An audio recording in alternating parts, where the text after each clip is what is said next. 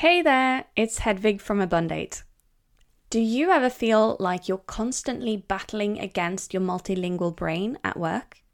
Maybe you struggle to find the right words in English, worry about your accent or your grammar, or you find yourself constantly overthinking your language use to avoid making a mistake. You're not alone. Did you know that this lack of confidence in your language skills can actually lower your working memory capacity? That means you might not be performing at your best if you're distracted by any language worries or uncertainty. But here's the thing it's not your fault. We have been taught to approach language learning in a way that goes against the natural functioning of our multilingual brains.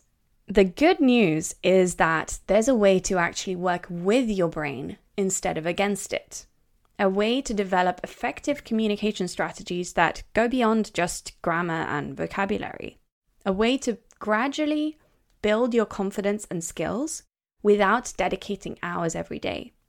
And most importantly, a way to bring your unique voice and personality to the conversation instead of kind of sounding like somebody else.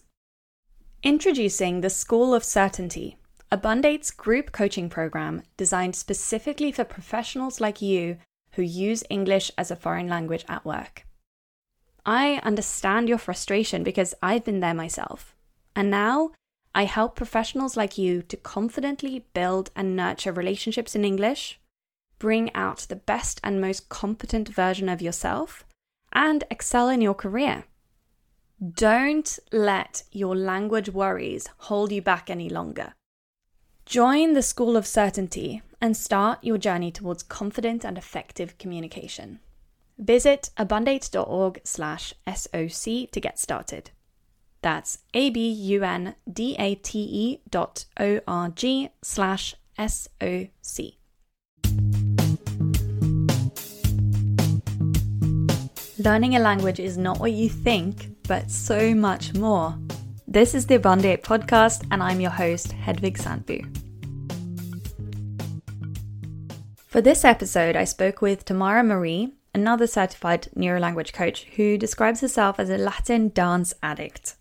She's from the United States and combines her passion for languages, music, travel, and culture in her work. In our interview, I could really hear the joy in her voice when she talked about learning language through dance and through music. And you can just see why she turned that into uh, her, what's now her business, Spanish con Salsa, which helps Spanish learners to reach conversational fluency by learning through authentic Latin music. We also get a little bit philosophical towards the end, where Tamara shared some of her kind of deeper purpose and the value that she's gotten from language learning herself. And if you stick around until the very end, you'll hear a few reflection prompts that I was inspired to ask you based on this conversation. And I, I really think these run pretty deep, so I'd love to know your thoughts. And as usual, to kick off the conversation, I asked Tamara about her early experiences with language learning. Thank you for having me. First of all, I'm always excited to uh, be on a podcast because um, I love podcasts. It actually is something that helped me learn languages and what made me want to start one of my own. So I definitely appreciate um, the invitation. So thank you for having me. Uh, how I got started in languages, I think, you know, growing up in the United States, it's not, well, traditionally, at least when I was growing up, wasn't a very multilingual society. And uh, the first introduction I had to languages was actually uh, in school at about, I think, maybe 12 or 13. And they made us pick a foreign language, and it was like, okay, French or Spanish, right? and a lot of people would choose French um, at a certain point, but then it started to switch over to Spanish as we got like a larger Latino population. People encouraged us to take Spanish, and then people said it was easier. So I said, oh, just pick Spanish, right? and I did that throughout high school. And um, you know, I, w- I did pretty decent. I mean, it was all like, you know, very basic stuff like, ¿Dónde está la biblioteca? Like, where's the library? Where's the bat? Like, we didn't learn a lot of very practical um, information. And so I thought I was really good. I mean, I, we were reading like little novels, and by the time I graduated from high school, so I just thought, well, you know, I learned Spanish. I knew Spanish, right? And then probably, wow, I'd say 10 years later, which would be the first time I actually traveled abroad, I decided to go to to uh, Panama, and I said, okay, this is great. I'm going to a Spanish speaking country. I know Spanish, no problem. And I got into the airport and I was just trying to like remember like okay, he's they're to ask me my address and I need to be able to tell them my address. So I'm just waiting for them to say the word dirección, so address. So if mm-hmm. I don't mm-hmm. understand anything else, right, I'll know how to respond to that question. So I'm like super nervous. I get to customs and they're like siguiente, which is like next person. I had no idea what that meant. I was like, what? And they're just like pointing at me. And the guy started talking and it all sounded like blah, blah, blah, blah, blah. And I just like handed him a piece of paper that had my address written on it. And he hadn't even asked for it yet. Like, I didn't I didn't know what was going on. And I think because that experience was so embarrassing that I made a determination that I was going to actually learn Spanish properly and not rely on uh, what I learned in school. So I think, like many of us, my first experience with language was not very good just because the way it was taught here was not practical, not conversational. I could conjugate an AR verb all day long, but I could not have a conversation. Um, mm-hmm. And it really crystallized for me when I when someone said, "Well, how do you say okay in Spanish?" And I was like, "I have no idea. I've been learning Spanish in school for what I, I, did two years in probably middle school and then four years in high school, six years of Spanish classes, and I didn't know how to say okay." And that's when I realized like there's a huge disconnect between the way languages are taught in school and the way we need to use them in real life. So um, you know, I, I, would call that a false start in school. But then once I actually made the determination on my own, I started uh, just kind of looking for anything I could in the library, online. I've downloaded like I think every program that exists for Spanish at some point, and I just kept trying. Uh, and so, yeah, that's how I that's how I got started. It was just purely from uh, embarrassment of my high school Spanish failing me that made me want to learn. I mean, it sounds first of all, it sounds um, a lot like how I started learning French in school. You know, a lot of this, yeah, grammar and, and kind of thinking I was really good, but actually, in reality, in real situations, I was completely lost. Uh, but I, I wanted to to ask a question about something that you you just said, which was that that embarrassment that you felt when you first uh, came to a Spanish speaking country, Panama, and you were in that situation and you couldn't understand, that was what motivated you? Yeah, well, so true confession about me, I consider myself still a recovering perfectionist, right?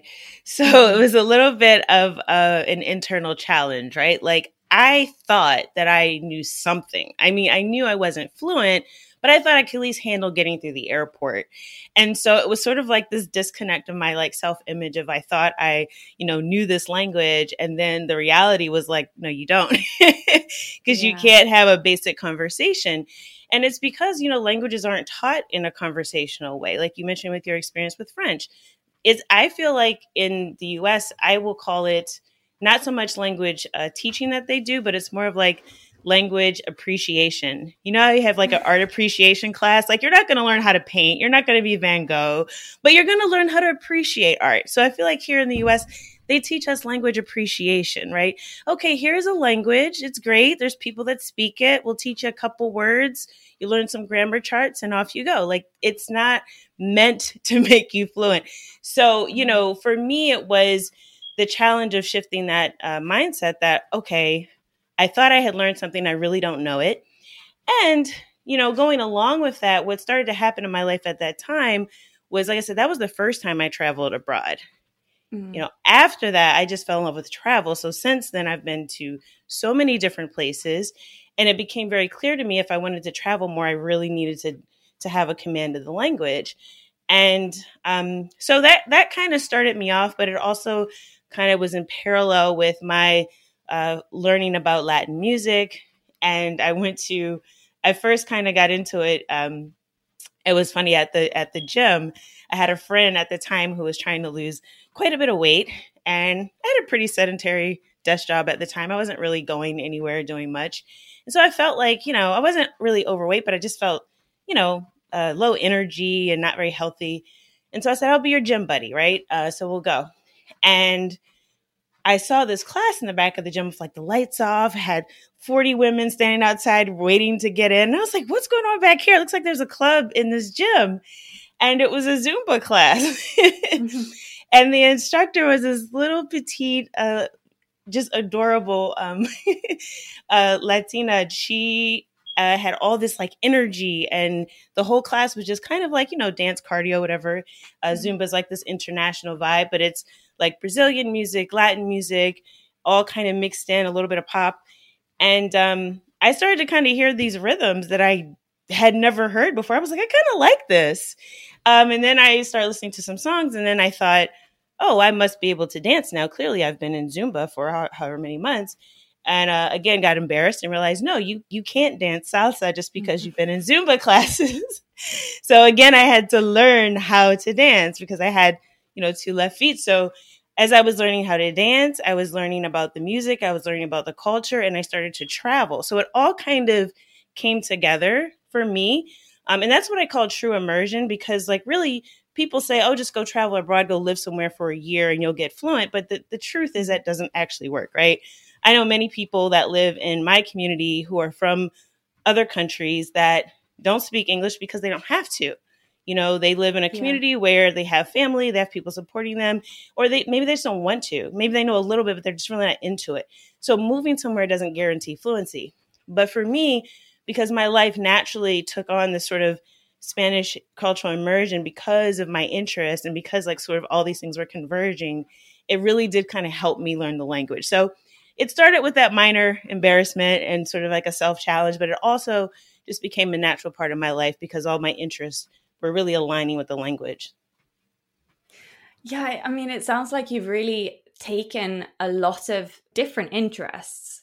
I mean, whether it's, you know, fitness, learning to dance, uh, learning about Latin music, and, and I guess just loving music as well, and the language and the Spanish.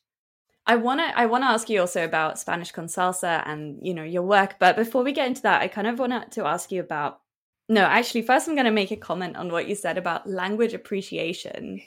I guess it's, and I fully agree with you, by the way. It is that, that when you're just, when you're learning languages in school, it's kind of like you're, uh, okay, so you're learning the, uh, rather than learning how to build a house, you're kind of just learning the different parts of a house. Like, okay, mm-hmm. that's a window. Right. that's a wall.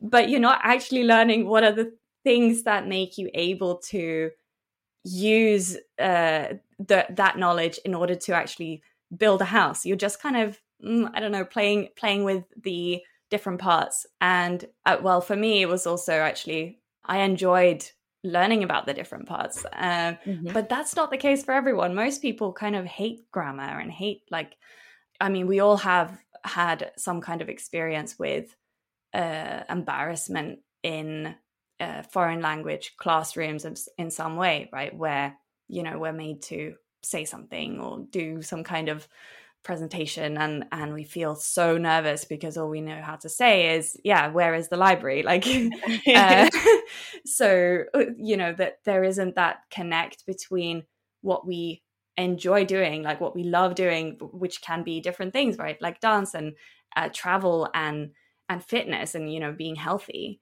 but you've found a really beautiful way of just combining those things together. And okay, now I've been talking long enough, so I'll ask you another question. One of the things that you said in your first episode in your podcast, I think, is that the way languages are taught is broken. Mm-hmm. And I guess that's what you're touching upon with that. Are we learning language appreciation? How do you think learning languages through dance is helping people to unbreak or to maybe reframe how how they think about learning languages. Well there's actually a lot of of research behind learning and music in general. So, not just with foreign language learning, but like, for example, if you have issues with attention, um, you know, playing some soft music in the background can help you focus. And we all know that focus helps you concentrate, which is the only way you really learn, right? You can't learn what you're not paying attention to. Um, So, like, music in general does have some great correlations with the idea of enhancing anything that you're trying to learn.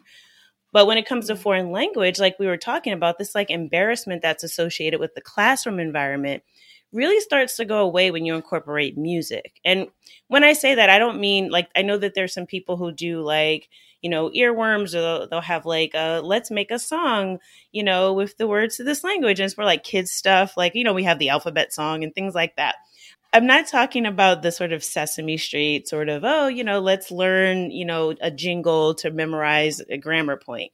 I mean, actually learning the language and um, the music that the people that speak the language listen to.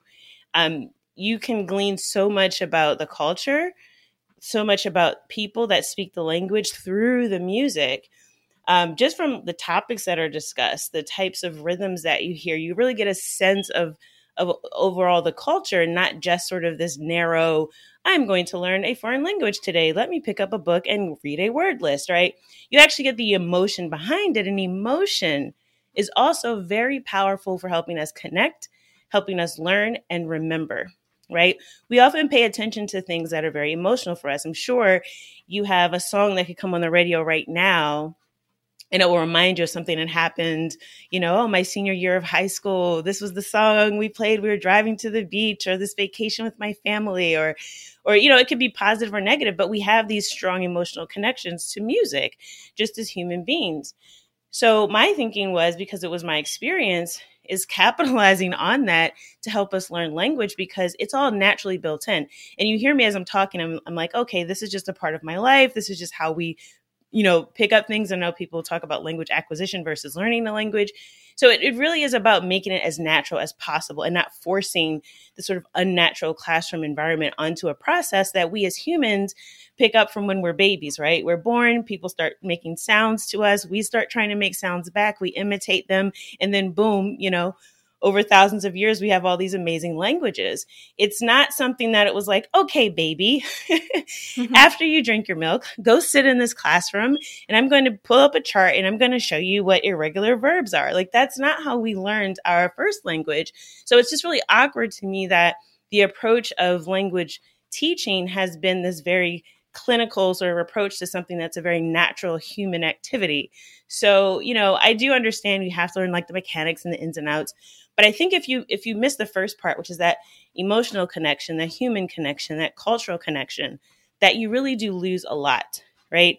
Mm. Even your experience with French, it's very different to speak French in Paris than it is in Montreal, than it is in Ghana, right? And you won't get that from a book you know, you might get a paragraph that says what I just said, but you really won't understand what that means until you hear people in Montreal and you see the culture and how it's different than Paris.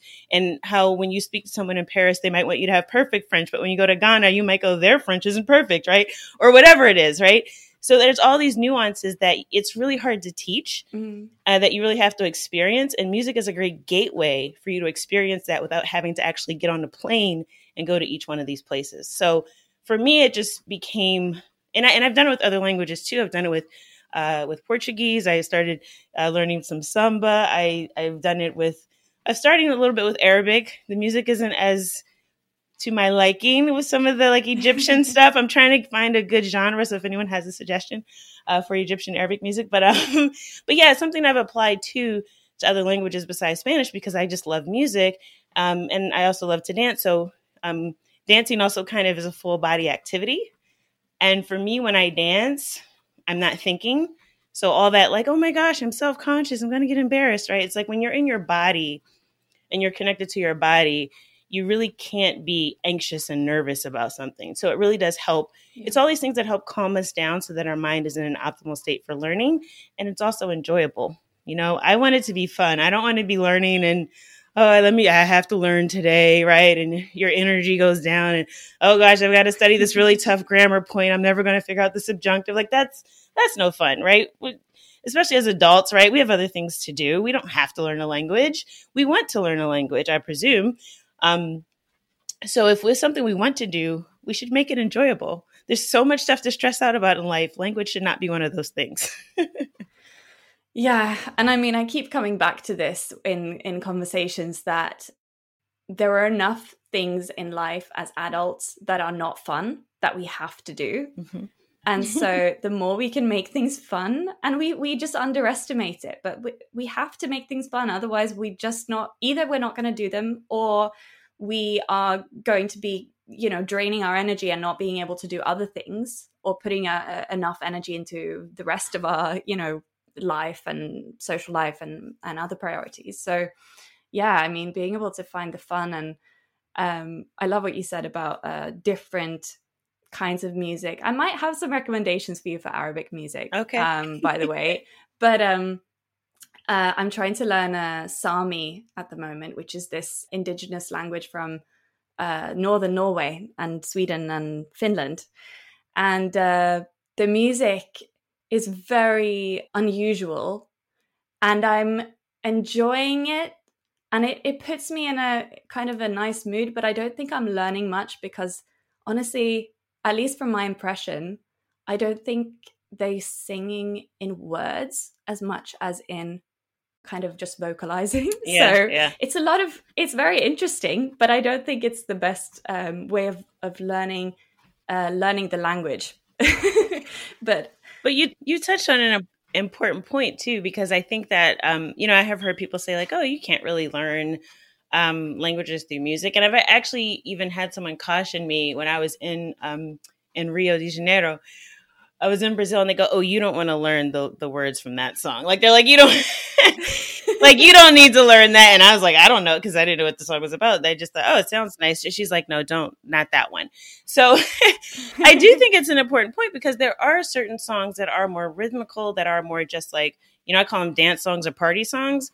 A lot of those songs really don't lend themselves towards learning um, as much, and that's something that really through with Spanish con salsa, it's like we had to really look at where will we find the value because there are there are lots of songs that tell stories that are narratives that um you know so incorporating story in music and the language i mean you really get a lot of richness from that. So you know yeah so we did have to be intentional about the artist that we would select and the the topic of the songs because yeah there are a lot of great songs but if there's only one line in the song right? It's like, okay, well, you're not going to learn too much from it um, unless you're like super beginner and you're just happy to learn that one line.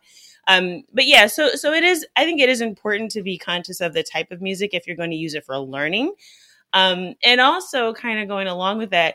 It's funny because I've even thought about this because um, I've had people, you know, Spanish speakers ask me like, "Oh, well, do you have any content in English? Are you teaching English with music?" And I kind of laugh. I said, "Well." The music that I listen to in English I wouldn't teach anyone the language with it because I used to listen to hip hop, right? And I just I just had this whole like epiphany. I was just laughing. I said, "Well, if I if I tried to teach someone English with Wu Tang, like that would not work." So, so that's why I haven't done it. I maybe if I start listening to the Beatles or so, I don't know. But yeah, like um, so I do think it's important, right? Uh, because there are cultures, especially in Latino culture. There's so many different countries there's so many different um, types of music, and there's also like this idea of I don't necessarily want to say inappropriate, but there's definitely like a street culture, right? So like, and there's a youth culture. So anytime you're you're listening to something you don't really know, and you're listening to songs that uh, might just be vulgar, or you know, we always want to learn. I want to learn the dirty words in this language, right? Like, I, I get it, right? Like people do that, and yeah, you do come across that, but we really try to focus on contemporary songs that tell stories and also classic songs that are just timeless. Because if you've ever been to a party where, especially here in the US, where there's a group of Latinos, there's certain songs that everybody knows. It doesn't matter what country they're from. It doesn't matter, you know, what other cultural differences they have. It doesn't matter if they, you know, speak the exact same type of Spanish, quote unquote. But like, for example, um, was this song? Gosh, I can't remember the name now. Um, El Rey, the King. Um, and the artist uh, just just passed away recently, and everyone was it was like a whole big mm-hmm. like national mourning. Um, Vicente Fox, I think, and he's from Mexico. And you know, Mexican artists. I didn't really know a lot about Mexico, but this song El Rey, everybody knows, and if it comes on at a party, everyone starts singing. Uh, and you mm-hmm. kind of have to know that song because if you go to yeah. a party, it and his songs come on, like, and you're the only one that doesn't know. Or like Marc Anthony, like everybody knows you know certain songs so that's also part of the culture um, and conversation when you're in those environments. But yeah, it, it is important to pay attention to what you're listening to, which is why we really try to curate the music that we use um, instead of like it being all reggaeton and learning how to say shake your booty. We're not really focused mm-hmm. on that. That's there, but we really try to focus on the stuff that'll tell stories and be relevant to learning the language. So it's it's it is a balance. It's a balance. Are there, I mean, because you mentioned that there are certain, like the party anthems aren't usually the ones with the most interesting or relevant uh, or applicable language in it. There's a lot of repetitive stuff and maybe a lot of degrading things and that kind of thing. Um, are there any genres that are more likely to be?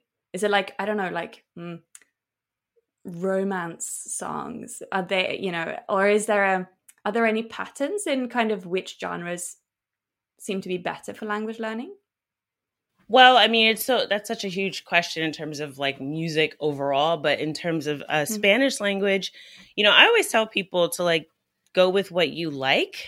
I think that's your first sort of compass because if you like how something sounds, you know, if you're going to learn from yeah. it, you have to listen to it a lot, right? You have to like repetition is king, right? So, um, if you're listening to something that you don't like and it sounds like nails on a chalkboard, it really doesn't matter what the content is because you're not going to listen to it. Um, some people feel that way about um, the genre bachata which comes from Dominican Republic, which is in the Caribbean. So their Spanish is a lot more has more of a Caribbean flavor to it. But um, I appreciate. I love how the, it's like a really high pitched guitar sound. I love it. Some people despise it, and for them, I would say, well, then don't learn Spanish with bachata, right? Um, mm-hmm. But I would say that there are some genres that have stood the test of time that have been around for a while. This is why salsa. You know, I picked up learning the dance, but it had been around for years, you know, and there's a whole rich history there of different artists from back in the 60s and 70s up through um, now, and even back into the 50s before salsa was a thing, because salsa is sort of a made up, I won't say made up, but uh, it has its roots in actually in New York, in, in the US, right? It's not, you know, as much as it's Latino, it is very much um, from the mixture of people from different Latin cultures that converged in New York City. Um, but all the rhythms and the and, and like the stories that come through the music are from populations from Colombia, from Puerto Rico, from Cuba. There's all these different rhythms that sort of come into it. So I would say, you know, for me, I mean, it was like the first music I fell in love with. Of course, there's salsa romantica. So there's a lot of romantic songs. I think almost every, uh, you know, genre of music has the oh, there's a, love song or someone broke my heart or whatever. Um, so there's there's that, but there's also songs about um, history, about culture, about um, you know friendship, about um, gosh social issues, which is really powerful to learn about, and not not social issues in a very preachy way, but in a way of hey, this is just a great dance song. I didn't know they were talking about the history of slavery in Colombia, stuff like that. Like it's not even stuff you, it doesn't sound, it's very upbeat. Um, so, mm-hmm. so salsa is such a rich genre with so many different countries that produce it, uh, so many different artists with so many different backgrounds that it's, I, I really do love uh, salsa. Um, there are a lot of different genres of uh, Mexican music as well that give you a rich sense of uh, that country's history because there really, I think, what, maybe 80 different languages spoken in Mexico, um, besides Spanish, all these indigenous languages and all these uh, cultures and, and, different accents.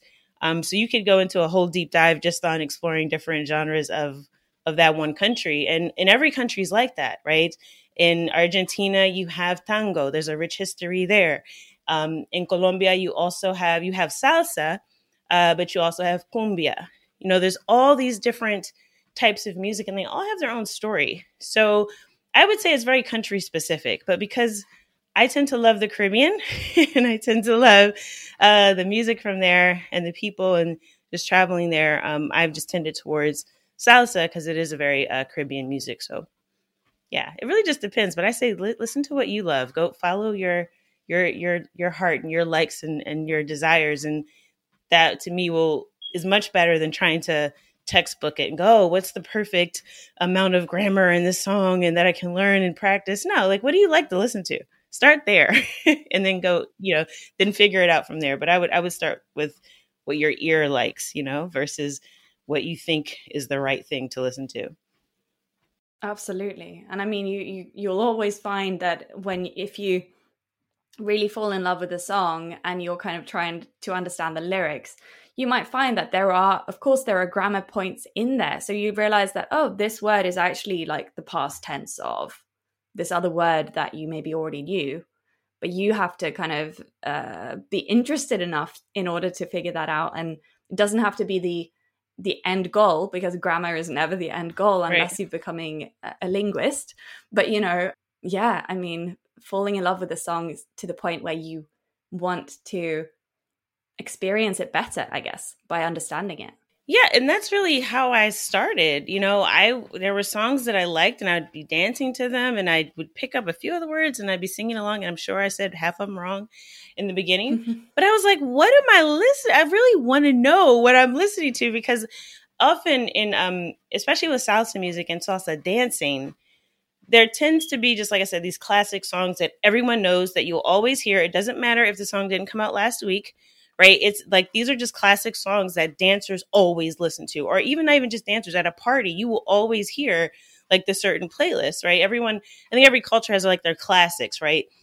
And so for for me, I would hear these songs over and over again, and I would go, well, what is going on? And the one that really crystallized it for me, besides like many songs by Marc Anthony, so we don't have to go there.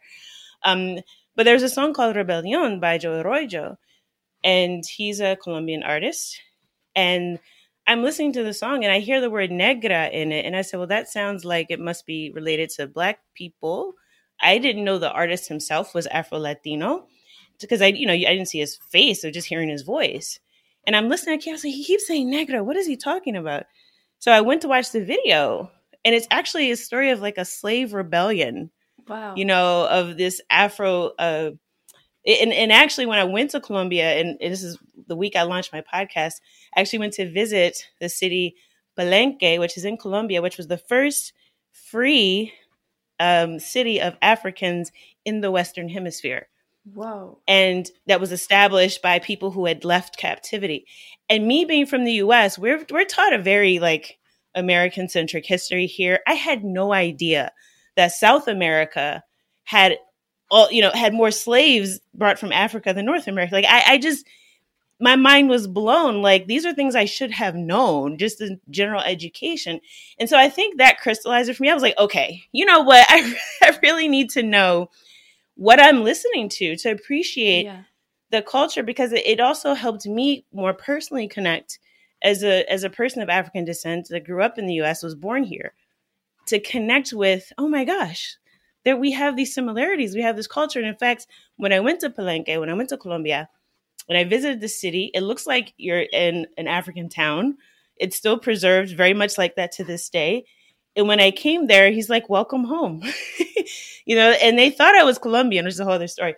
But it just, it's just like that to me really crystallizes it that you're not learning a foreign language, right? We're all in some way connected, and if we can find those connections, it makes it so you realize, oh my gosh, like this is not something separate from me. This is not something foreign to me.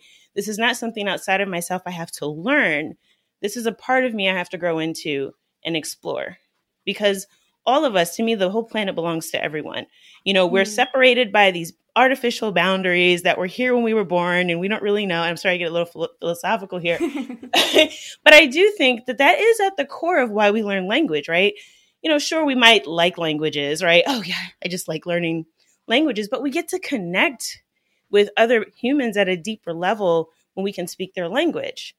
And, and we start to realize, I think, the more, and even the more we learn more languages, we realize how how much languages are very much the same and not very different, right? There's all these similarities. The more languages you learn, you put these pieces together and you can see, oh, look at all these Spanish words in Arabic, right? um, so all, all these types of, you start to see, and I think to me that's the real power that's the point of all of this that's the point of i want to get my grammar my pronunciation right i want to be understood i want to understand what people are saying and i want to be a part of this you know human family not just i want to prove that i you know have the, the perfect accent right um i think that's a very i think we all kind of maybe start there but you you come to realize the more you learn that you're actually growing as a person and connecting with other people at a deeper level. So sorry, I got off on a tangent there. I don't remember what the original no. question was, but but yeah, but I do think that um, you know, it is it is just really powerful when you make those connections and you know, understanding and appreciating what other people's experiences are and that it's not your own but you can see what those connections are to your own experience i think is where where you where you're really trying to get to you know? So and and using the music you really get a deeper sense of that than you do. Because like i said i mean everyone's not going to have the opportunity to travel uh, to this town i went to in colombia but everyone can listen to that song by joe arroyo right?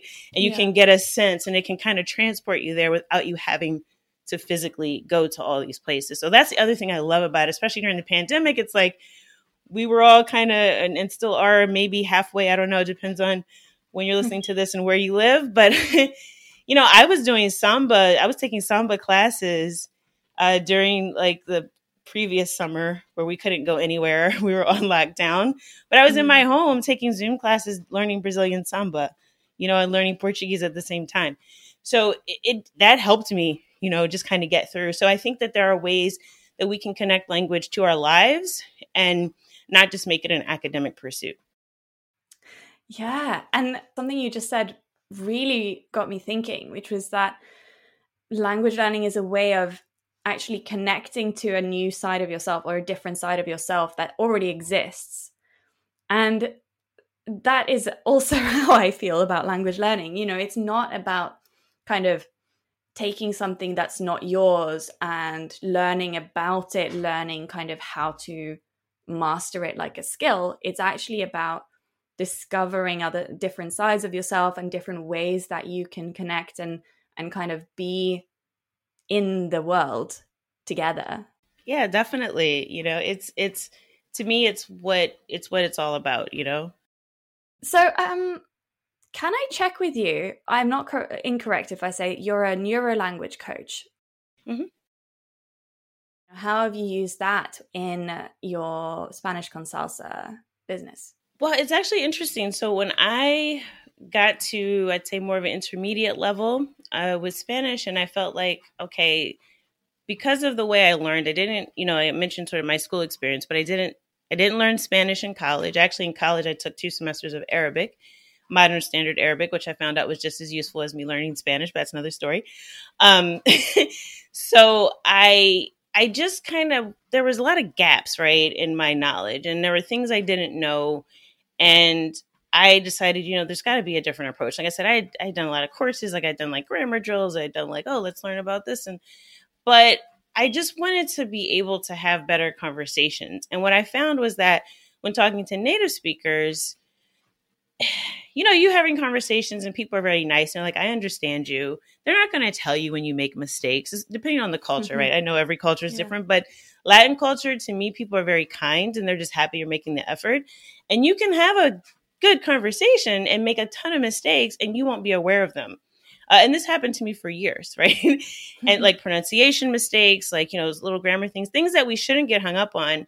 But I got to a point where I wanted to, to like really improve and so I came across this uh this like neuro language coach and I was oh this sounds interesting. So I actually worked with a coach for a little bit and I got so um, into this experience that I decided I wanted to be a neuro language coach myself and get certified because I just loved the the way that it was done. It was it's a very conversational approach uh, and it's goal oriented, right? So the difference to me between coaching and teaching is like a teacher will say, here's the curriculum, here's what we're going to learn.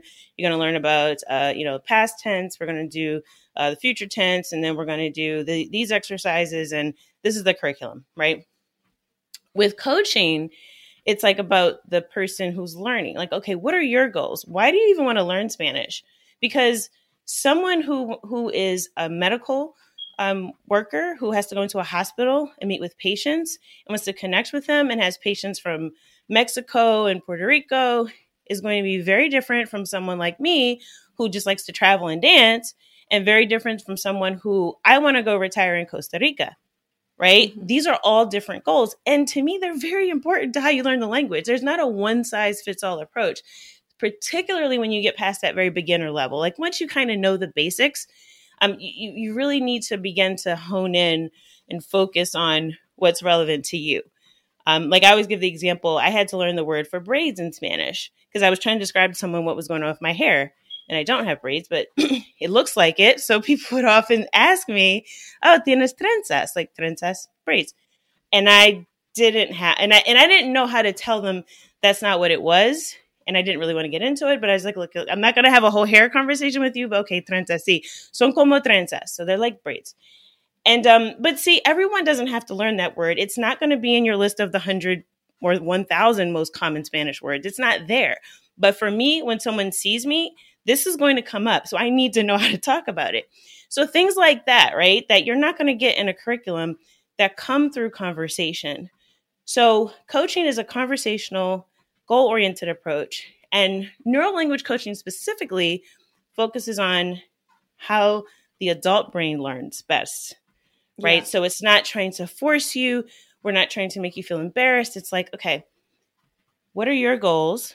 Would you like to do this? You know, it's a very much uh, permissive way of of of um, working with someone, and it's a partnership. It's not we're imposing this curriculum on you. It's how can I facilitate your learning? How do we how do we help you reach your goal? So to me, it's just a, it's a very different approach than a lot of us who learn language in school have been exposed to because we're just used to tell me what to learn. What do I need to know first? Give me the curriculum. I want to learn the subjunctive, and I keep saying that because that just seems like the everyone wants to jump to some advanced grammar topic, and and then you say "Hola, cómo estás?" They're like, "Uh, yo soy bien," and you're like, "No, um, you don't need to learn a subjunctive yet. We need to be able to have a conversation." So we focus on practical things like that too, um, for people that like kind of, you know, it's like, look, what is your goal? And is what you're learning in alignment with your goal? And if not, how do we bring that together and get you speaking? So it's a communicative approach as well. We focus a lot on using the language in practical ways and setting functional goals. So with Spanish con Salsa, we have a membership community where that's what we focus on. You know, every single week we're doing check-ins. Hey, how's it going? What are you struggling with? What do you need to uh, improve? Where are you stuck? How do we help you fit this into your schedule? Because you're mm-hmm. a busy adult that has other things to do. You've got kids, you got a job, you know. Um, so we work on that. How do you fit it in? Um, what do you need to focus on? Because if we had infinite time, we could learn everything about every language. But be honest with you, I don't know every word in English, and I'm a fluent native speaker of English. There's so many words I don't know. Yeah. Um, we always joke we call them SAT words, right? Like open up the dictionary, like I don't know what that, you know, that, and we all find that out when we have kids and we're yeah. trying to help them with their homework. But anyway, so like we have limited time, we yeah. have limited resources, we have limited memory. So we really do need to focus on those things that are that matter for us. And that's going to be different than what matters for someone else. So that's the whole approach. And I did start out doing one-on-one coaching, um, but with Spanish con salsa, we do our team still does some one-on-one coaching, but we we like to do a group approach because we find that having that community is so important. Um, because I don't know about you, but like all my friends growing up were not like geeking out on, you know, learning languages, right? They're they're just not concerned. So having that social support is also uh, really important. That's what I've been really passionate about, you know, building a community around that and using this coaching approach to give people that individual and group support they need to like actually speak the language and stop just sitting and listening to it like they're auditing a class in college, but actually use it in their day to day lives.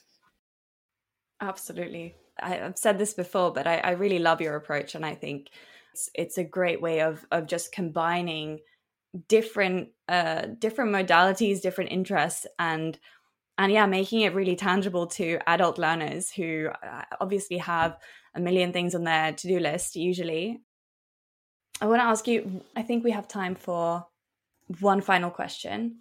And I'll ask you to just think about it and try and make it like a one sentence response to well, keep going to be tough. yeah. What is something you've learned that you wish was common knowledge or that you wish was maybe taught in school? Wow. Hmm. To me, the thing I wish I would have learned much earlier in life and in school is you know, how to control my mind and my thoughts. Yeah. It's so overlooked. And if you can do that, you can do almost anything else. But so many of us have monkey minds and we just let them kind of go. And to me, you know, practicing meditation has been something really big for me the past few years. that's helped me realize that oh, if I would have known this sooner, I would be so much further along by now. So for me, it would be that how to control your mind.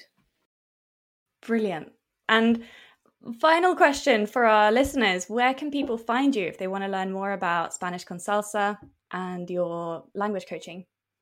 Sure. So, first of all, if you are listening to this podcast on whatever your favorite podcast app is, uh, you can just search for Learn Spanish con Salsa, just Learn Spanish with Salsa.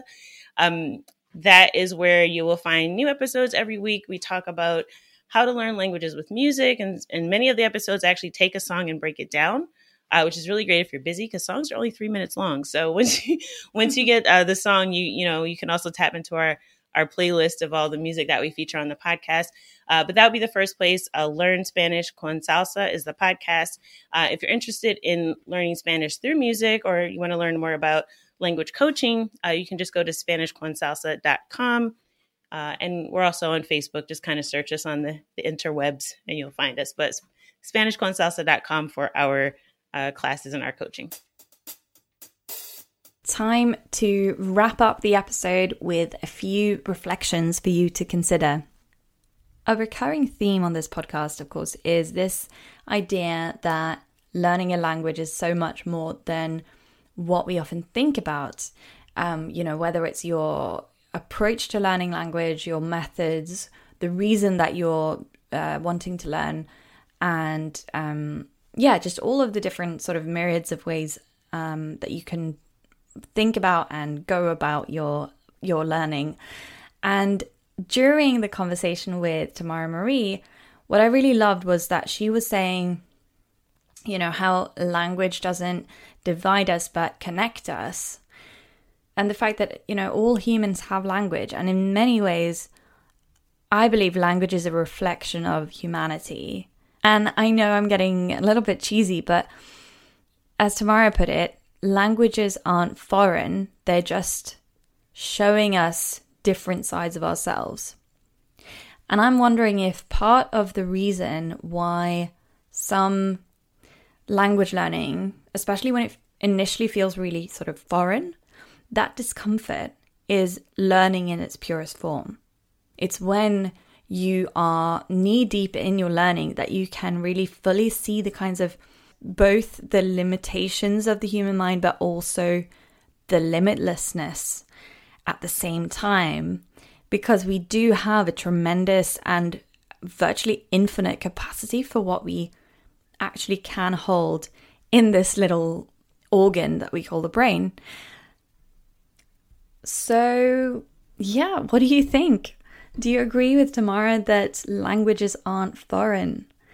And when you know when is it that they feel foreign or not foreign to you and i mean am i making any sense at all when i say that learning shows us both the limitations and the limitlessness of our brains or have i gone completely mad i'd love to hear from you um, you can either email in through podcast at abundate.org or through a voice note, which you can submit from the link in the show notes.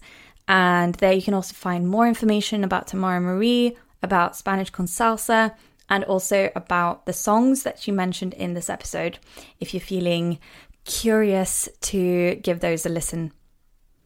A final note from me since the release of the previous episode, my laptop had a little bit of an issue. Long story short, you'll now hear a new outro to the podcast, so maybe you'll stick around and just hear about what's new. You've been listening to the Abundate podcast with me, Hedvig Sandbu, a language coach and founder of Abundate, where I offer language coaching services and a new group program for ambitious people who want to improve their language skills without studying for hours every day. Podcast graphics were designed by Sengflow Designs, and the theme music was created by Podington Bear. The rest was done by me, Hedvig Sandbu. Thank you for listening, and until next time.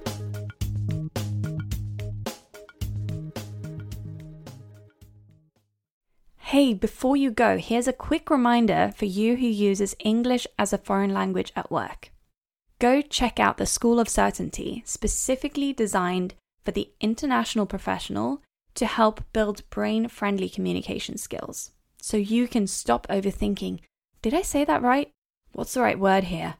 Should I put an S on the end there? Visit abundate.org slash SOC for more information.